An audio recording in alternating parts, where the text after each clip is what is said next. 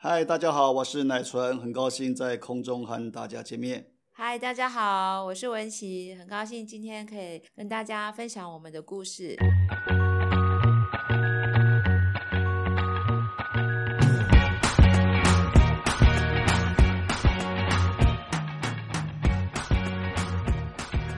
读大学的时候到北部去读大学，在台北，我正正学校，我是念军校的。毕业之后当伞兵，乃纯，你那么大胆哦！你真的要从飞机上跳下来？当然是跳下来啊！伞兵不然我 所谓伞兵就是你背了降落伞上飞机，在伞兵期间，我们是有有一个玩笑，就是说我们上了飞机绝对不会走下飞机的，都是跳出来的。那怕不怕？其实第一次的时候不怕，第一次跳伞不怕，因为根本不知道跳伞是怎么回事。那从第二次开始，我一共跳了十二次伞。从第二次开始，就会开始想，万一伞不开怎么办？万一风太大怎么办？所以是越跳到后面越怕。但是也做了三年。对，三年之后刚好呃有一个机会就进到新闻媒体，然后之后我就在新闻媒体做了差不多二十年。有没有人真的跳伞出事的？有有有有有人跳伞出事，嗯，会有。然后有些就是坐下来动作不对啊，或者说一个没有站稳啊。我曾经听说过，就是有一个阿兵哥跳伞下来以后，因为没有站稳，一屁股坐下去，就刚好伤伤到他的脊椎，就半身不遂了。哇，是蛮危险的啦。那你胆子也很大了。没办法，军官非得非得带头跳啊。你们就是当时是怎么认识的吗？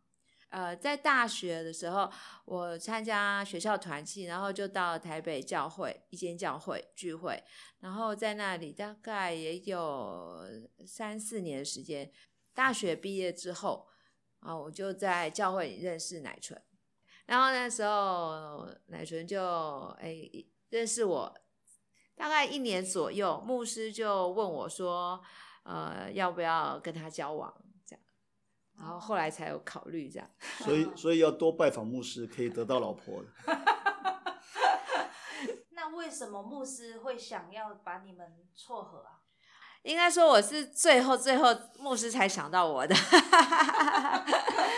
因为前面有好几个姐妹，就是呃，在我之前有好几位姐妹都想要跟奶纯交往，然后就被他拒绝，这样就是他没有喜欢他们啦。各个条件都很好，呃，外表啊、形象也都很好，也很能干。最后呢，牧师就想，因为我是念电影科，然后乃纯又是记者，所以可能我们的职业是相当，就是所学的专长是比较呃类似，然后我们的家庭背景也很相像。其实乃纯的爸爸，自己的亲生爸爸，在他小呃小时候出生两个月。左右就过世了。那我的爸爸也是在我快出生的时候出车祸过世，所以我们基本上都是妈妈在有新的家庭。然后，所以牧师就觉得说，我们的个性啊、职业啊、家成长背景很相像，最后才问我说：“呃，你愿不愿意跟王乃纯交往？”这样子。那乃纯那边是怎么样？你就是之前牧师有给你介绍几个姐妹，那你为什么都不要？不想结婚，我觉得结婚太累了。我东想西想，他说女人很累，女人是茶包。Trouble。嗯，我而且那时候我在做记者，工作很累，工作真的很忙，呃，没日没夜的。然后你说谈恋爱，我想花那么多时间，我想哪有时间跟你你侬我侬啊？他这个人很怕麻烦。他从小就是被他妈妈照顾的好好的，这样，所以他连交女朋友都觉得很麻烦。他他不会花心思去交女朋友，因为前面的女生都被他拒绝啦。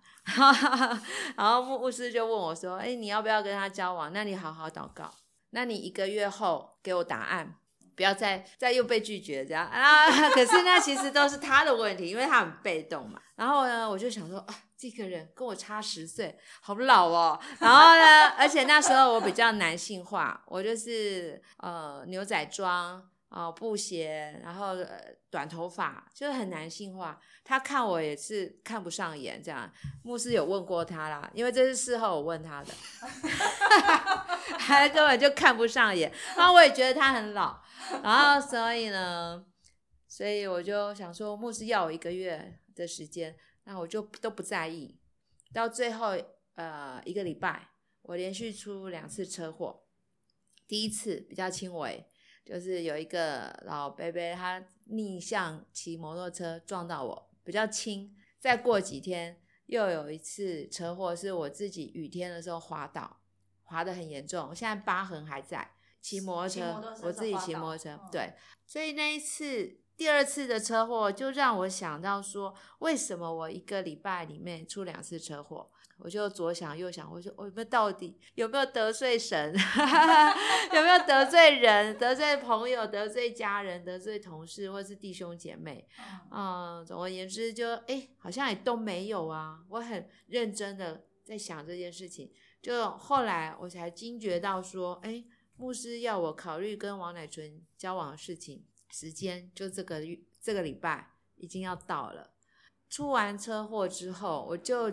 立刻做了一个决定，我要禁食祷告，三天禁食，不吃不喝，然后我就为这件事情在祷告。然后最后第三天下午的时候，上帝给我一首诗歌，啊，信信而顺服。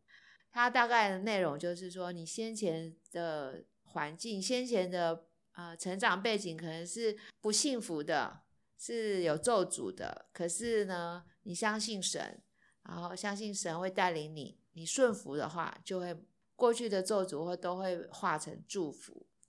所以我就因为这首诗歌信而顺服，所以呢，我愿意跟他交往。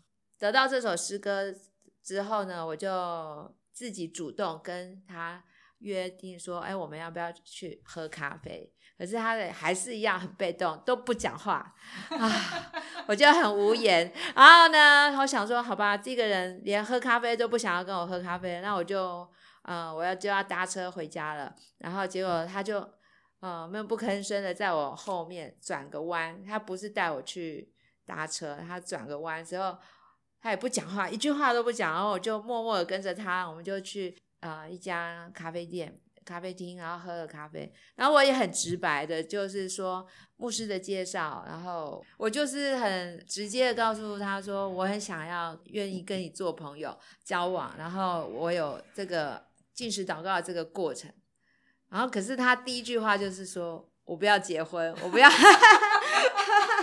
我不想结婚，然后呢，其实那一天我们还是喝完咖啡了，然后我。总而言之，所有的内容大概有一个小时的喝咖啡的时间，所有内容我都忘光光，我只记得他说我不想结婚，然后呢，痛苦的咖啡，对对对，哎，那一天我还是很诚恳的，嗯，我没有任何羞愧，就因为他拒绝我嘛，我没有任何的，好像很丢脸、很羞愧，这个人又拒绝一个女生了，这样，我反而是很很自然、很坦然的。就是觉得说我认真祷告过了啊，我不辜负牧师的好意，然后我自己对上帝也有认真寻求这件事情，然后上帝给我信而顺服，那我就主动跟他邀约，那但是他的回应是拒绝，那我很坦然，我觉得啊没关系，然后我就还是照常过生活，然后照常在教会。聚会、服饰、上班，然后也会碰到他，但是不会尴尬，因为我觉得我认真祷告过了。奶纯对牧师来讲是个大头痛，就是给他介绍这么多姐妹，结果他都把教会的姐妹伤害了一轮。对对对对，然后结果还没有把奶纯给推销出去，所以牧师很头痛。所以最后牧师找你的时候，已经想说可能。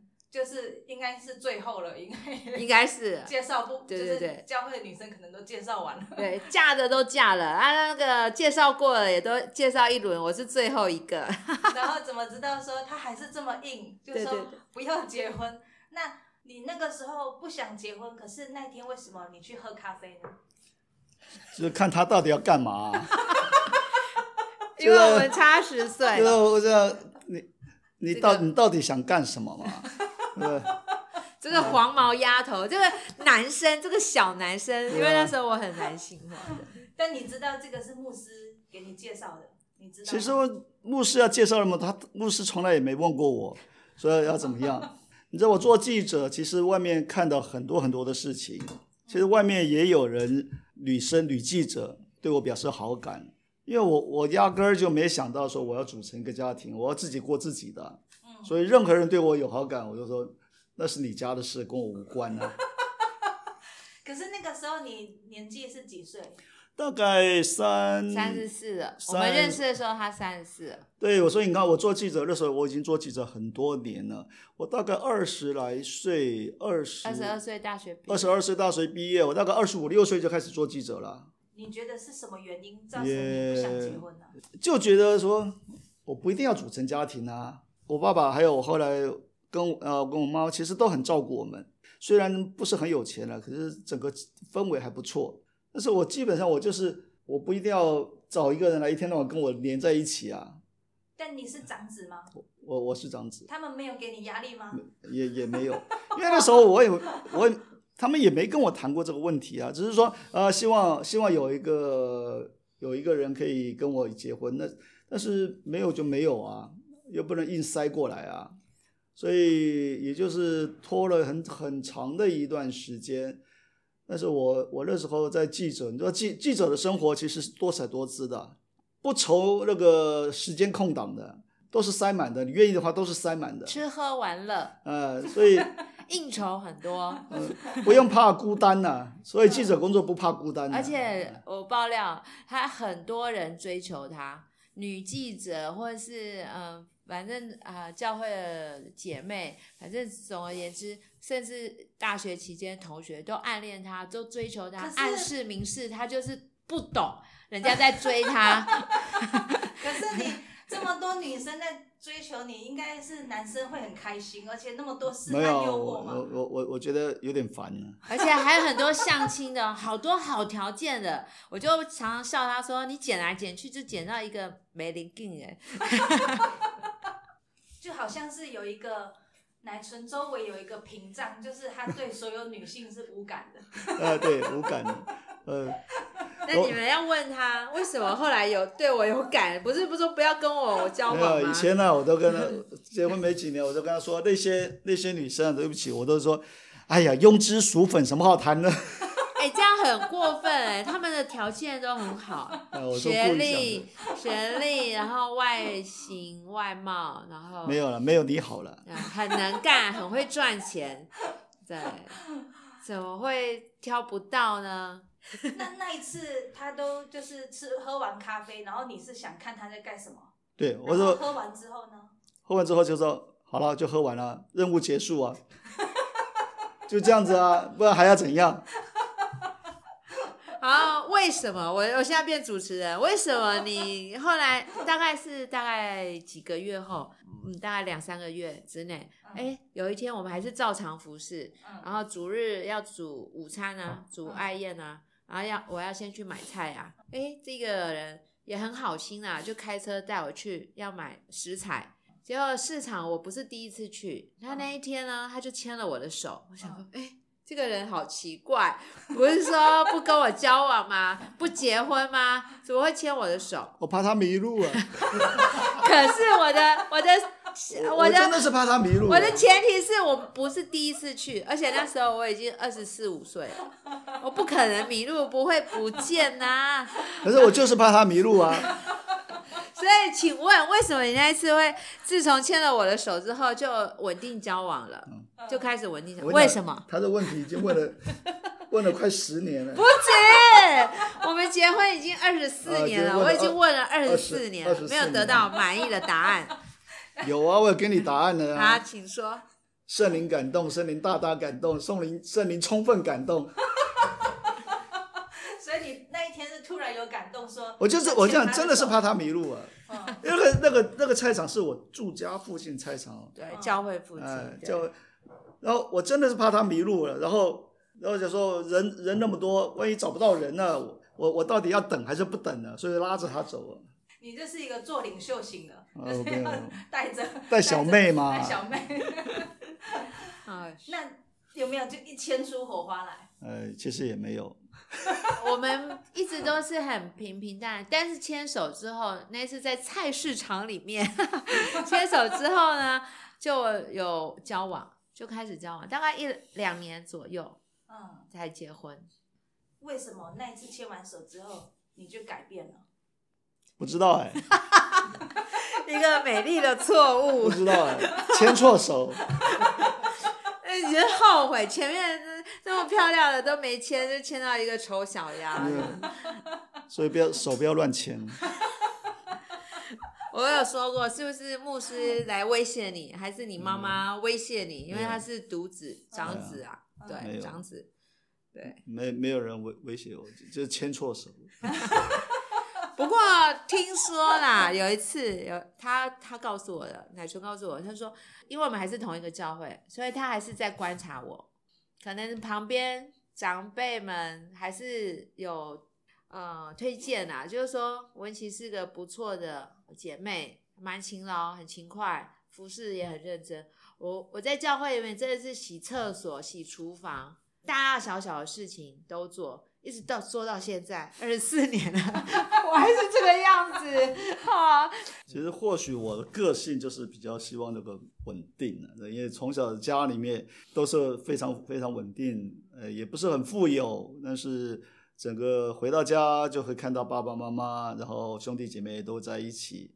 我们家里面大概从小晚餐都是在一起吃的，所以无形中或许让我一个感觉说，家应该就是要很稳定。与其找一个人来一天到晚跟我吵架，我干脆不要找。那找到一个可以跟跟我很稳稳定的，那或许就可以呃组成一个家庭。所以那个时候我就觉得说，他应该也可以顾到家里面嘛。我得到一个结论，得到一个满意的答案了，就是他要找一个煮饭婆嘛。然后呢，就 bingo。原来我很会做家事，很愿意呃煮饭。因为你说有年纪有差嗯十年嘛，对，十嗯岁。就是会不会造成你们相处上的问题？呃，结婚刚开始基本上是没有什么问题，因为我一直很向往他们家是很和乐的一个家庭，加上他的工作早出晚归，其实我跟他是没有什么问题。然后加上他长我十岁嘛，又是先生，然后又是稳呃那个 稳重如山，这样就是有安全感，所以。我一进入婚姻的时候，我我就没有上班了，我就是家庭主妇。直到其实是他开始要步入呃服饰全职服饰，那时候哎，我们才会有一些大大小小不同的意见，我们会大声讨论啊。那你就会发现，哎，十岁真的是有差了。反 而是奶纯他要做牧师牧师的时候，你们反而出现了一些就是不同的意见，嗯，为什么呢？一开始他要去读神学院的时候，那他是以往就是收入很丰沃的，然后他说他要全时间去读神学院，然后我就说好，好了之后马上后悔，因为我就拿出纸笔来，我说，哎、我们来算一下我们家有多少收入，如果你全职去读书了，收入少多少了，这反而就是一个。呃，意见不一样的地方，但是我理智上我知道服侍神是神神喜悦的，然后全时间去装备是神所喜悦，而且他的呃，因为有二二十多年的记者生活，他有他的专长、口才、他的强项，所以我理智上说服侍神是很好，一定是蒙福的。可是那个现实压力上，然后就要。讨论我们家里要怎么样补足经济会短缺的部分，所以呃后来牧会十年的这个过程当中，就更多的意见不不一样。不过从这样子，其实我在思想，神把我们两个配搭在一起是有他的用意的。因为我过去的职场的经验，做记者都永远都是旁观者，不会事必躬亲去做，我永远都是旁观者，我永远都是非常。呃冷静冷静的冷眼旁观。你发生再再任何大的事情都跟我无关，我我只是要告诉别人说发生了什么事情，啊，讲完这个事情以后，我我就没事了。所以我现在一样处理很多的事情，我我都是先放说到底发生什么事情，那这个事情它怎么产生的，要去怎么样处理它，就这样子。那文琪就是有很多的情感会在里面。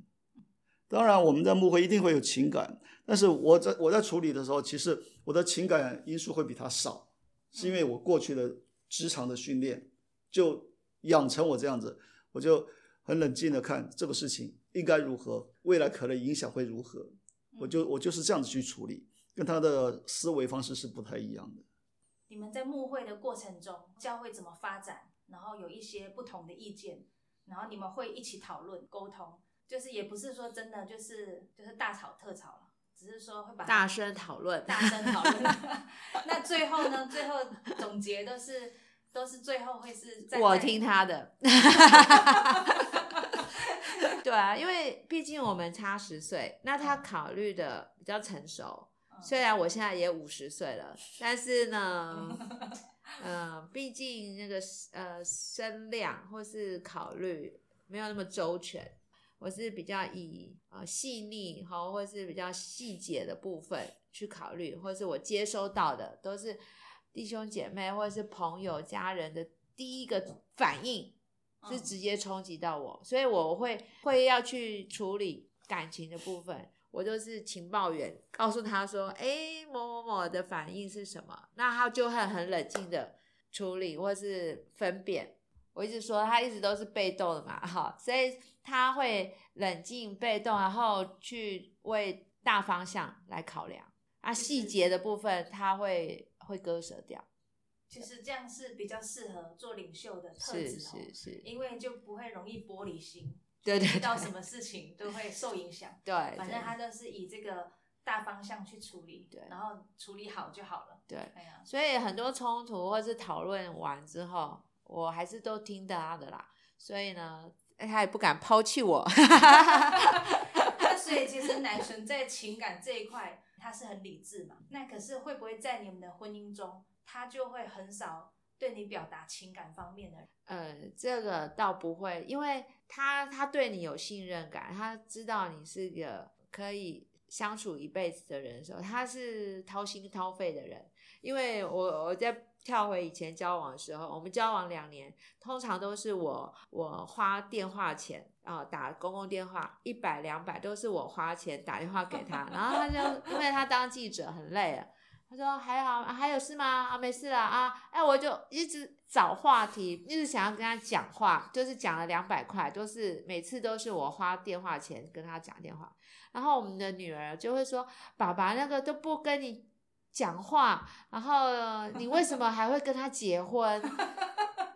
都是你在追他，我从一开始就是你在追他，然后他也不跟你交朋友。但是我就说，可是。”爸爸是一个很贴心的人，我会知道他他对我好，他不是用那种花言巧语或是什么礼物。那他如果伤我的心，他都会有补救方法，就是比如说 一大束花，然后给你赔罪。可是我说过，他很被动，也很冷静，他不会跟你说。呃，对不起啦，什么的，他就是买一束花回来给你，然后你亏他，你笑他，他也笑一笑就就过去了。就是他有他浪漫的地方，这样子我也是在跟女儿分享说，你可以观察到说他是真心对你好的人，而且他给你的是很强的安全感，对，对因为他就是那种很忠心，嗯。然后为这个家庭，对然后也完全不会去拈花惹草，对对然后就是很 很有安全感。有，他有说过，他说你要放心，我就是不会 到处玩、到处跑的人。他说这种人你已经找不到啦。但是这个就是他对家的安全感、稳定性会让我很放心。那另外一个就是在工作上，比如说讨论事情的时候，他真的是一个萝卜一个洞。他就有时候会，你会发现十岁真的有差，他就是不想变通。就是这样做就对了，最安全，然后最可靠。我说那你要考虑什么什么什么，可是他就说就是这样。所以在大部分你们的沟通是你表达的比较多，是但是他都是下结论的那个。是。然后我们还会维持到现在这么融洽，就是我会愿意听他的啦。然后后来会都会事实证明他的判断是对的。然后是因为我们结婚也二十四年了，就不得不信服他，说好吧，你做的是对的。他只是参谋，我是指挥官呢。你们教会做的那个课后辅导班，去照顾那一些比较弱势的儿童，免费帮他们课后辅导，这个也是指挥官下的命令，然后最后去做的都是你。哦，不是他下的命令，是他是不想做的，因为他，哎，对啊，其实是因为我们教会人数不多，然后所以要做这个课后陪读班是很辛苦的一个庞大的工作。其实我们牧会十年，很多时候我一开始我们新堂盖好了之后，我就想要说，哎，要做社区工作，要开什么幼儿会。绘本班，然后妈妈什么班，然后他就说没人，你不要做。然后呢，你知道我就是很痛苦，但是也是事实，因为没有人力，我一个人栽进去的话，就是会累死。然后还有就是他的三餐，三餐也没人照料，再加上他的身体健康状况，所以是要格外照顾，因为有心血管疾病的问题，所以呢。我也都是忍着，忍着说好吧，事实就是事实，现实就是现实，没有人力的情况下，那我就不做。但是后来隔了几年之后，陆陆续续都有新的会友进来，那他们也愿意做课后陪读班。我们为了这个陪读班筹备了两年，最后有三个老师，包括我在内，然后我们才呃很勇敢的踏出第一步，就开了陪读班。其实刚开始他他做很多事情呢，都是想到了就这个一股热情去去冲，马上马上就要付诸实施。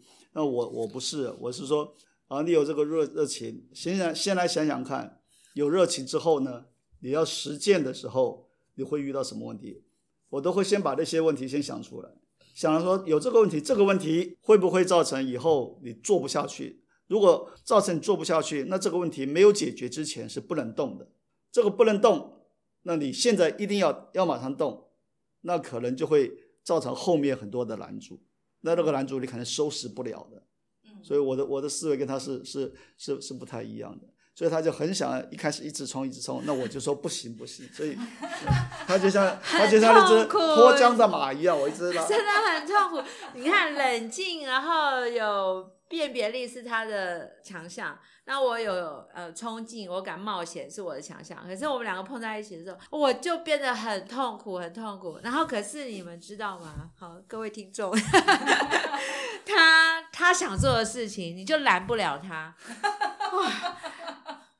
他就认为他就是对的。当然神也祝福他，比如说他想要全时间呃去读书，读神学院，那他就不管有没有钱哦，他也他就说我想去读，说好。好那，我们就一起吃苦啊！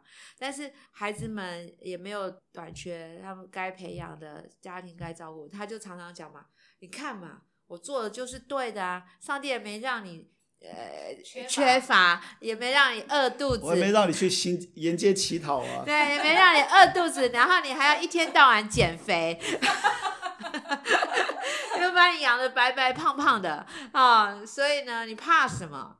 嗯，很多都是信心的功课，但是我发现，就是你们的配搭反而是很适合的。就是乃纯他每次有一个想法，比如说他想去读神学院，然后他后来想去牧会，嗯，然后后来现在又想去接下这个神学院院长的工作，是，然后每一次都是很大的挑战，可是每一次都是你去做配合。是，然后你去帮助他，没错，然后还要顾到他的三餐，很有眼光，就是他找到一个很顺服的人，肯做的人啊，肯吃苦的人，洗厕所、洗衣服，然后洗厨房。对了，成功的男人背后有个伟大的女性，就是我们两个，上帝就是把我们配在一起啊，对。很有趣。奶纯身上有十三根支架，是是，你会不会很担心说他的身体的状况？我我不怕他生病啊，生病就是把他照顾好，就是然后尽力的让他休养。当然，他的危急的时候，其实就是祷告。那上帝每次都保守，所以我曾经有一个很深的体会，就是啊、呃神有说过一句话：如果我们能活着，就可以做这个做那个。所以我就跟上帝祷告说，呃，王乃春手术成顺利了，成功了，然后现在我的责任就是把他照顾好，而且每一次的手术真的都是神的保守，虽然是很危险，可是上帝都还是差派很多啊、人来帮助我们，在财务上或是在呃照顾上，十三根支架的这个过程，好、不是一次发生，是好几年，好好几次这样，所以我们会觉得说，现在活着就是都是赚到的，就好好为上帝工作，然后照顾好自己，然后可以做的更多，然后我们也尽力把事情做对做好，这样子。对啊，我是很佩服已经有十三根支架了，可是还愿意敢为上帝去冲。其实我几次的发病哈，我并没有担心害怕。譬如说有几次我的脑血管出问题的时候，我整个人就变得非常迟钝，好像脑袋一片空白。我并并不害怕，我只是觉得很沮丧，说怎么这些人我都想不起来，怎么我我做什么事情我都没办法集中精神。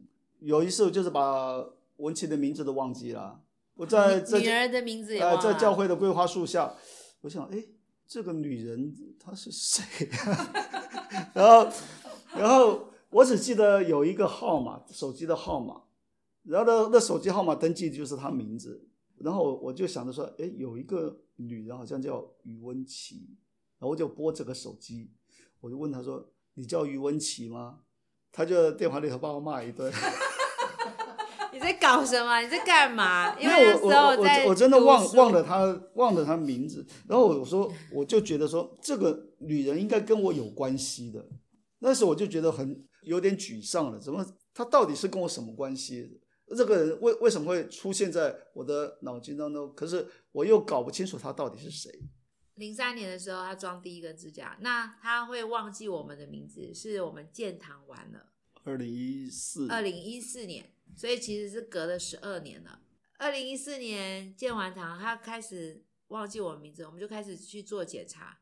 二零一五年，他就动心血管支架，五月、六月两次手术装了八根支架，是解决他心脏的部分。